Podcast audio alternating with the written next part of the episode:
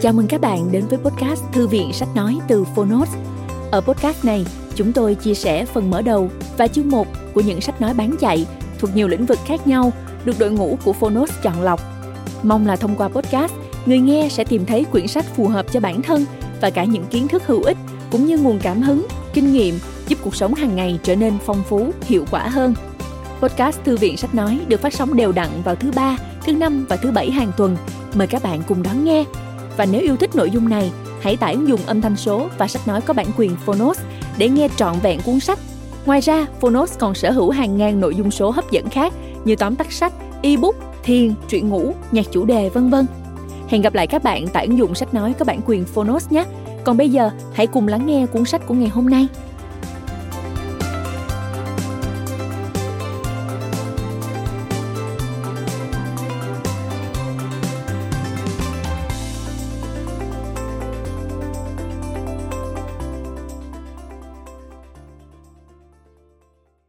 Bạn đang nghe từ Phonos.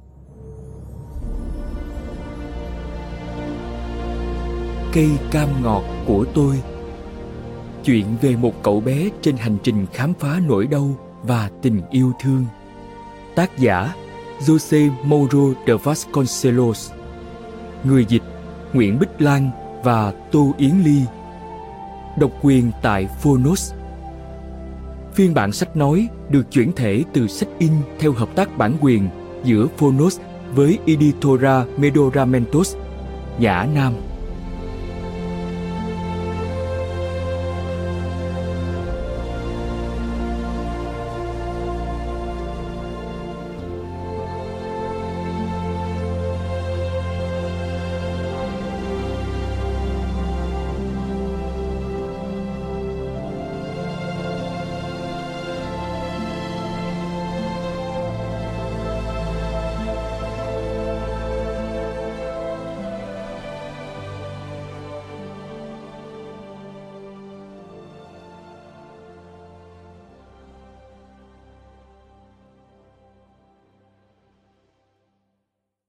Dành tặng Mercedes Corones Crinaldi, Eric Kemaide, Francisco Marins, cũng như Helen Ruth Miller, Brady. Tôi cũng không thể quên con trai tôi, Fernando Seplinski. Dành tặng những con người bất tử Sicilo Matarazzo, Arnando Magajes de Giacomo tưởng nhớ em trai Luis, vua Luis và chị gái Gloria của tôi. Luis đã từ bỏ cuộc sống ở tuổi 20 và Gloria cũng đã làm thế ở tuổi 24 vì nghĩ rằng cuộc đời này không đáng sống. Trân trọng tưởng nhớ Manuel Valadares, người đã dạy tôi ý nghĩa của sự triều mến khi tôi lên xấu. Cầu mong họ yên nghỉ và tưởng nhớ Dorivan Lorenco da Silva.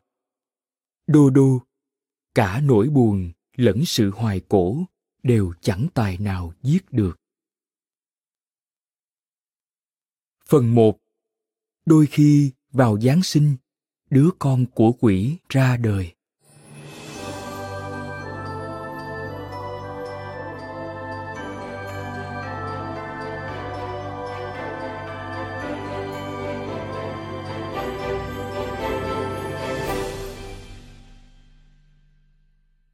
Chương 1 Khám phá nhiều điều. Chúng tôi đi xuống phố, tay trong tay, chẳng có gì phải vội.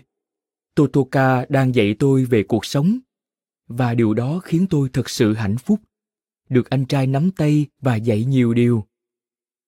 Nhưng là dạy về những điều thuộc thế giới bên ngoài, bởi vì ở nhà tôi học hỏi bằng cách tự mày mò khám phá và tự làm tôi mắc lỗi nhiều, và vì mắc lỗi, tôi thường bị ăn đòn.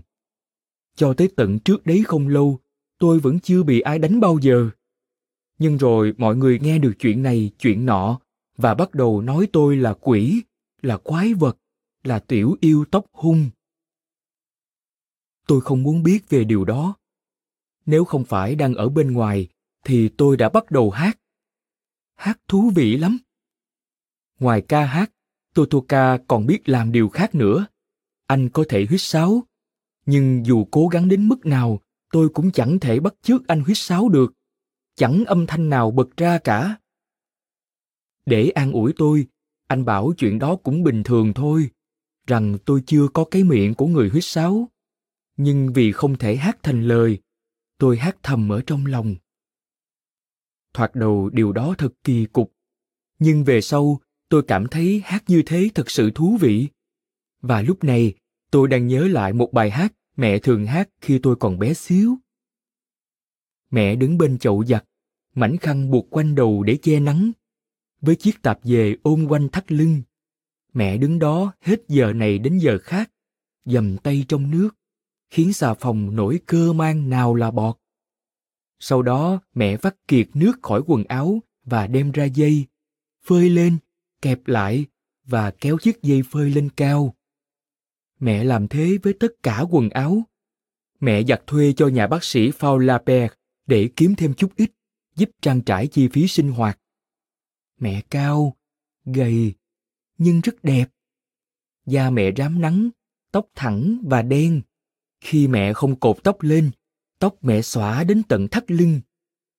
Nhưng tuyệt nhất là khi mẹ hát, và tôi hay quanh quẩn bên mẹ học lỡm Chàng thủy thủ ơi, chàng thủy thủ ơi, chàng thủy thủ của nỗi buồn ơi, vì chàng, ngày mai em sẽ chết.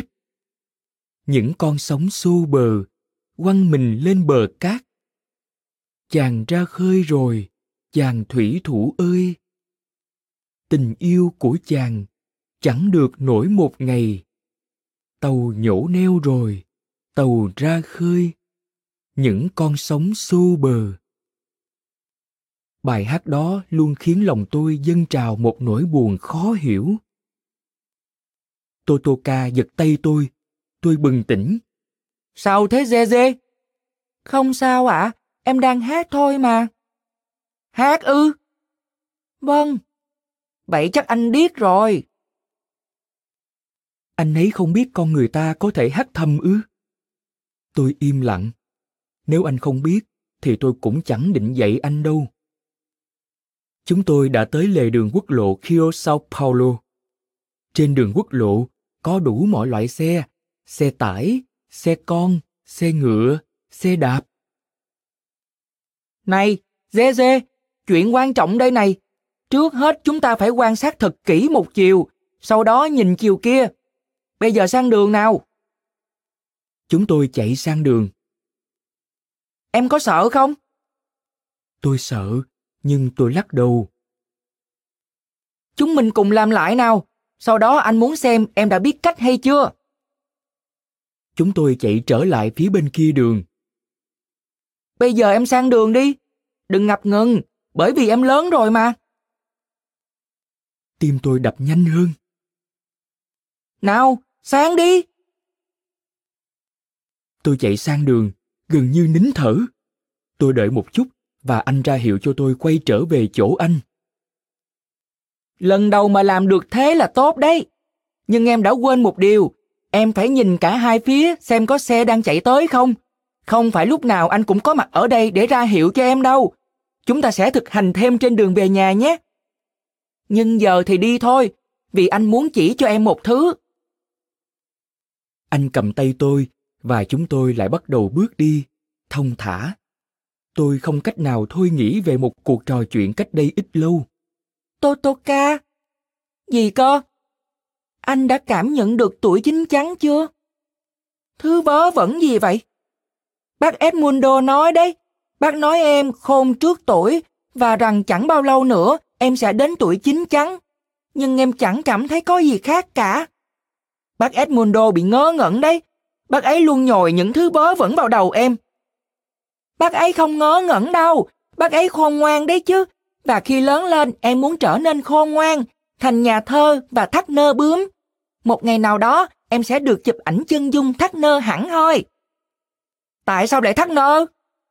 Bởi vì anh không thể trở thành nhà thơ nếu không thắt nơ. Khi bác Edmundo cho em xem ảnh các nhà thơ trong cuốn tạp chí đó, em thấy ai cũng thắt nơ cả. Dê dê, em phải thôi đi. Đừng tin mọi điều bác ấy nói với em nữa. Bác Edmundo hơi biên biên đấy. Bác ấy còn hơi xạo nữa. Bác ấy là đồ chó đẻ ư? Em đã bị tác lệch mặt vì nói bậy quá nhiều mà chưa chừa à? Bác Edmundo không như vậy. Anh nói biên biên cơ mà. Nghĩa là hơi hâm hâm.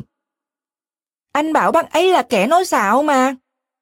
Đó là hai chuyện hoàn toàn khác. Không, có khác gì đâu.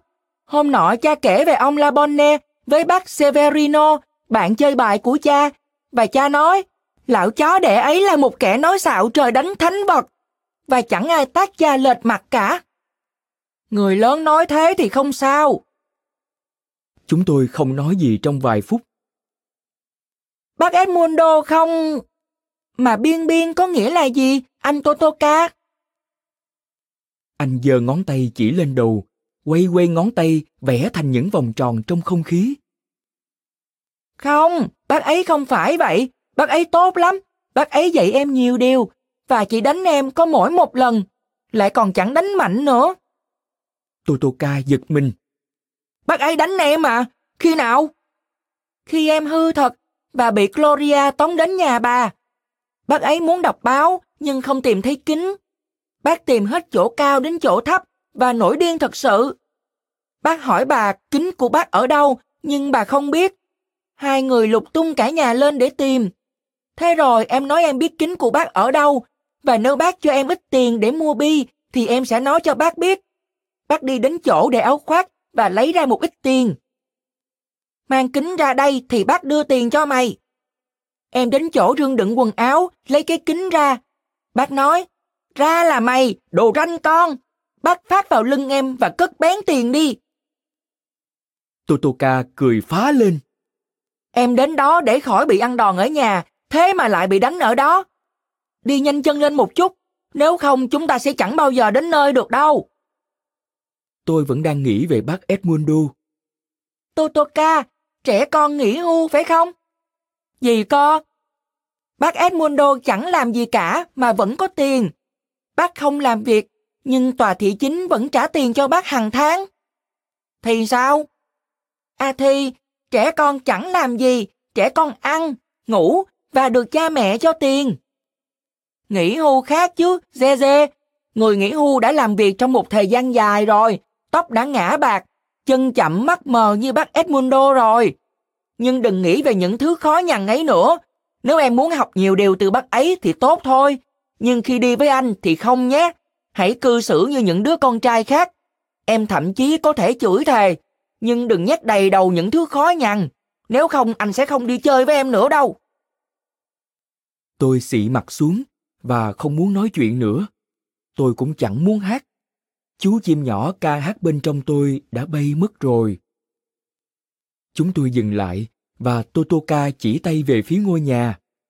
Nó đấy, thích không? Đó là một ngôi nhà bình thường, màu trắng với những ô cửa sổ màu xanh dương. Toàn bộ cửa nẻo đều đóng im ỉm và im ắng như tờ. Có à, nhưng tại sao chúng ta phải chuyển đến đây chứ? Thay đổi cũng tốt mà. Chúng tôi đứng trong qua hàng rào, nhìn cây xoài ở phía bên này và cây me ở phía bên kia. Em là đứa hay chạy lăng xăng, nhưng em không biết nhà mình đang có chuyện gì đâu. Cha thất nghiệp rồi, đúng không? Đã 6 tháng kể từ khi cha choảng nhau với ông Scottfield và bị đuổi việc. Em có biết bây giờ La Lơ đang làm việc ở nhà máy không? Còn mẹ thì sắp đi làm ở thành phố, trong xưởng English Mill đấy, biết không? Giờ thì em biết rồi đấy, đồ ngốc ạ. À. Ở cái nhà mới này, ta sẽ tiết kiệm được tiền thuê nhà. Cái nhà kia thì cha nợ 8 tháng tiền thuê nhà rồi. Em còn quá nhỏ nên không phải lo lắng về những chuyện buồn như thế. Nhưng anh sẽ phải giúp thực lực, sắn tay vào hỗ trợ việc nhà. Anh đứng im lặng một lát. Tô tô tô tô ca, họ sẽ mang con báo đen và hai con sư tử cái tới đây chứ. Dĩ nhiên, bà lão gia nhân này sẽ phải tháo dỡ cái chuồng gà. Anh nhìn tôi bằng ánh mắt thương xót, triều mến. Anh chính là người sẽ dỡ vườn thú và lắp ghép nó lại ở đây. Tôi thở vào, bởi vì nếu không, tôi sẽ phải kiếm thứ gì đó mới mẻ để chơi với em trai út Louis của tôi. em đã thấy anh là người bạn như thế nào của em rồi, đúng không Zeze? Này, em sẽ chẳng mất mát gì nếu nói cho anh biết em đã làm chuyện đó như thế nào. Totoka, em thề là em không biết, em thật sự không biết. Em nói dối, ai đó đã dạy em học. Em chẳng học gì cả, chẳng ai dạy em hết, trừ phi quỷ sứ dạy em trong giấc ngủ. Sandira nói quỷ sứ là cha đỡ đầu của em. Totoka bối rối, anh thậm chí còn cốc đầu tôi mấy cái, cố bắt tôi phải nói cho anh biết. Nhưng tôi không biết mình đã làm được chuyện đó như thế nào. Chẳng ai tự học cái đó được. Nhưng anh không biết phải nói gì bởi vì chẳng ai thực sự nhìn thấy người nào dạy tôi học gì hết. Đó là một bí ẩn. Tôi nhớ lại chuyện xảy ra một tuần trước. Nó đã khiến cả nhà tôi xôn xao. Chuyện bắt đầu tại nhà bà tôi, khi tôi ngồi cạnh bác Edmundo đang đọc báo. Bác ơi! Gì vậy con trai? Bác kéo cặp kính xuống chắp mũi, như cái cách mọi người lớn thường làm khi họ đã già. Mấy tuổi bác học đọc? Khoảng tầm 6-7 tuổi. Trẻ 5 tuổi có thể học được không bác? Bác nghĩ là có, nhưng chẳng ai thích dạy chúng đâu bởi vì chúng còn quá nhỏ. Bác học đọc như thế nào ạ? À? Như mọi người khác thôi, với những người đọc mẫu, đọc bờ A3. Ai cũng phải học đọc theo cách đó à? Theo bác biết thì ai cũng học như thế cả. Tất cả mọi người ư? Bác nhìn tôi, ngạc nhiên. Này, Dê Dê, đó là cách mọi người học đọc. Bây giờ hãy để yên cho bác đọc nốt. Ra sân sâu mà tìm ổi đi. Bác đẩy kính lên và cố tập trung đọc, nhưng tôi không chịu đi. Tiếc quá! Nghe thấy tiếng cảm thán chân thật ấy, bác lại kéo kính xuống thấp. Trời đất quỷ thần ơi, cháu định ngồi dai như đĩa ở đây đấy à? Chỉ là cháu đã đi cả một quãng đường xa như thế tới đây để nói với bác một điều. Thôi được rồi, vậy thì nói đi. Không, không phải vậy. Trước hết, cháu cần biết ngày lĩnh lương hưu tới đây của bác là ngày nào. Ngày kia. Bác nói, vừa nhìn tôi vẽ dò xét, vừa cười tủm tỉm. Ngày kia là thứ mấy hả bác? Thứ sáu. Ừ, thứ sáu, bác có thể mang từ thành phố về cho cháu một con vua bạc không ạ? À? Nói từ từ xem nào, dê dê. Vua bạc là gì? Là con ngựa trắng nhỏ cháu nhìn thấy trong rạp chiếu bóng. Chủ của nó là Fred Thompson. Nó là ngựa đã được thuần dưỡng rồi. Cháu muốn bác mang về cho cháu một con ngựa nhỏ kéo xe ư? Không ạ. À. Cháu muốn con ngựa kiểu có đầu gỗ và bộ dây cương cơ. Ngựa kiểu bác gắn cái đuôi vào rồi chạy vòng quanh đấy ạ. À. Cháu cần phải luyện tập vì sau này cháu sẽ đóng phim. Bác cười phá lên. Bác hiểu rồi, và nếu bác kiếm nó cho cháu, thì bác được gì nào? Cháu sẽ làm một việc gì đó cho bác ạ. À. Cháu thơm bác một cái nhé. Cháu không thích thơm thiết lắm đâu ạ. À. Vậy thì ôm nhé. Tôi nhìn bác Edmundo và thật lòng cảm thấy tội nghiệp cho bác. Con chim nhỏ bên trong tôi nói một điều gì đó, và tôi nhớ lại một chuyện tôi đã nghe người ta nói rất nhiều lần, rằng bác Edmundo sống ly thân với vợ và họ có năm đứa con. Nhưng bác sống một mình, đi lại chậm chạp lắm. Có lẽ bác đi chậm vì nhớ các con chăng? Con bác chẳng bao giờ đến thăm bác. Tôi đi vòng qua bàn và ôm bác thật chặt. Tôi cảm thấy đám tóc bạc của bác cọ vào trán mình. Tóc bác mềm thật đấy. Đây không phải vì con ngựa đâu ạ. À. Cháu sẽ làm cho bác một việc khác cơ. Cháu sẽ đọc. Gì cơ, dê dê? Cháu biết đọc ư? Ai dạy cháu? Chẳng ai cả. Cháu nói dối. Tôi đi ra và nói vọng vào từ ngoài cửa. Thứ sáu, bác hãy mang ngựa về cho cháu và bác sẽ thấy cháu có biết đọc hay không. Sau đó, khi đêm xuống và chị Chandira đã thắp đèn dầu lên bởi vì công ty điện đã cắt điện nhà chúng tôi do chưa thanh toán hóa đơn. Tôi đứng nhón chân ngắm ngôi sao ấy. Đó là bức tranh vẽ trên một mảnh giấy, hình một ngôi sao với lời nguyện cầu ở bên dưới, mong ngôi sao phù hộ cho nhà chúng tôi. Chandira, chị nhấc em lên được không? em sẽ đọc những chữ kia. Nói phét đủ rồi đấy, Dê Dê, chị đang bận. Cứ nhấc em lên một tí thôi, rồi em sẽ cho chị xem. Này Dê Dê, nếu định dở trò thì mày liễu hồn. Chị nhấc tôi lên phía sau cánh cửa. Nào, đọc đi, chị đang muốn xem đây. Vậy là tôi đọc. Đọc thật. Tôi đọc câu cầu nguyện, cầu Chúa phù hộ cho gia đình chúng tôi và bảo vệ chúng tôi khỏi những linh hồn hiểm ác. Sandira đặt tôi xuống, miệng chị há hốc. Dê dê, mày đã thuộc lòng câu đó phải không? Mày lừa chị phải không? Sandira, em thề, em có thể đọc mọi thứ. Chẳng ai không học mà lại biết đọc cả. Là bác Edmondo dạy mày phải không? Hay bà? Chẳng ai cả. Chị chạy đi lấy một tờ báo và tôi đọc không sai chữ nào. Chị kêu ré lên và gọi Gloria. Gloria trở nên lo lắng và đi gọi Alide. Trong vòng 10 phút, hàng xóm của chúng tôi đã xúm lại để xem chuyện lạ. Đó chính là chuyện Totoka muốn tôi nói cho anh biết. Bác ấy đã dạy em và hứa cho em con ngựa nếu em học được. Không phải vậy. Anh sẽ hỏi bác ấy. Anh đi mà hỏi, em không biết giải thích chuyện đó như thế nào, Totoka ạ. À. Nếu biết, em đã nói với anh. Vậy thì đi thôi, rồi mày sẽ thấy khi mày cần gì đó. Anh giận dữ chợp tay tôi và bắt đầu lôi tôi về nhà. Rồi anh nghĩ ra một cách để trả thù. Đáng đời mày chưa? Mày học quá sớm, đồ ngốc à. Giờ thì mày sẽ phải bắt đầu đến trường vào tháng 2. Đó là ý tưởng của Jandira. Nhờ thế, nhà tôi sẽ yên bình suốt cả buổi sáng. Còn tôi thì sẽ biết thế nào là lễ độ. Lại học cách sang đường đi. Đừng tưởng khi mày đi học thì anh sẽ là vú em của mày. Lần nào cũng đưa mày sang đường nhé.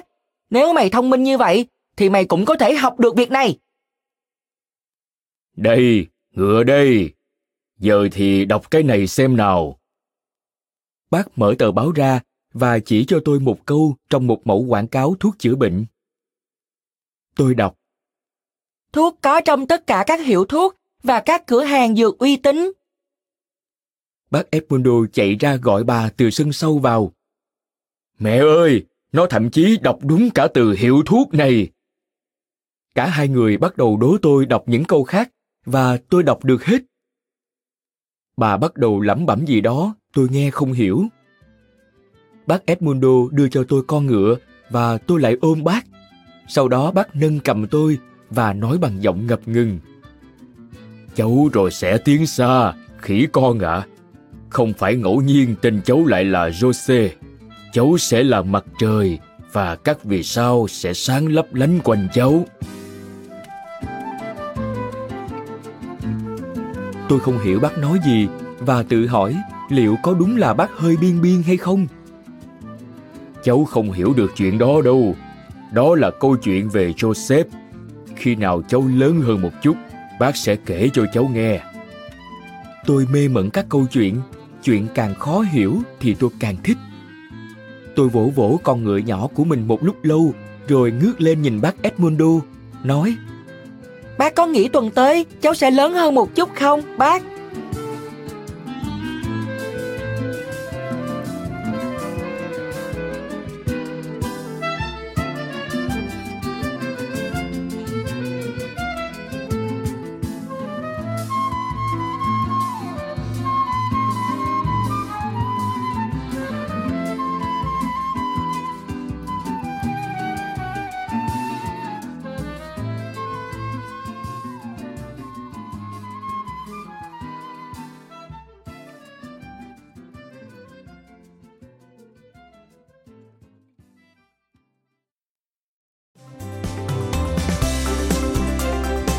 Cảm ơn các bạn đã lắng nghe podcast Thư viện Sách Nói. Podcast này được sản xuất bởi Phonos, ứng dụng sách nói có bản quyền và âm thanh số dành cho người Việt. Hẹn gặp lại ở những tập tiếp theo.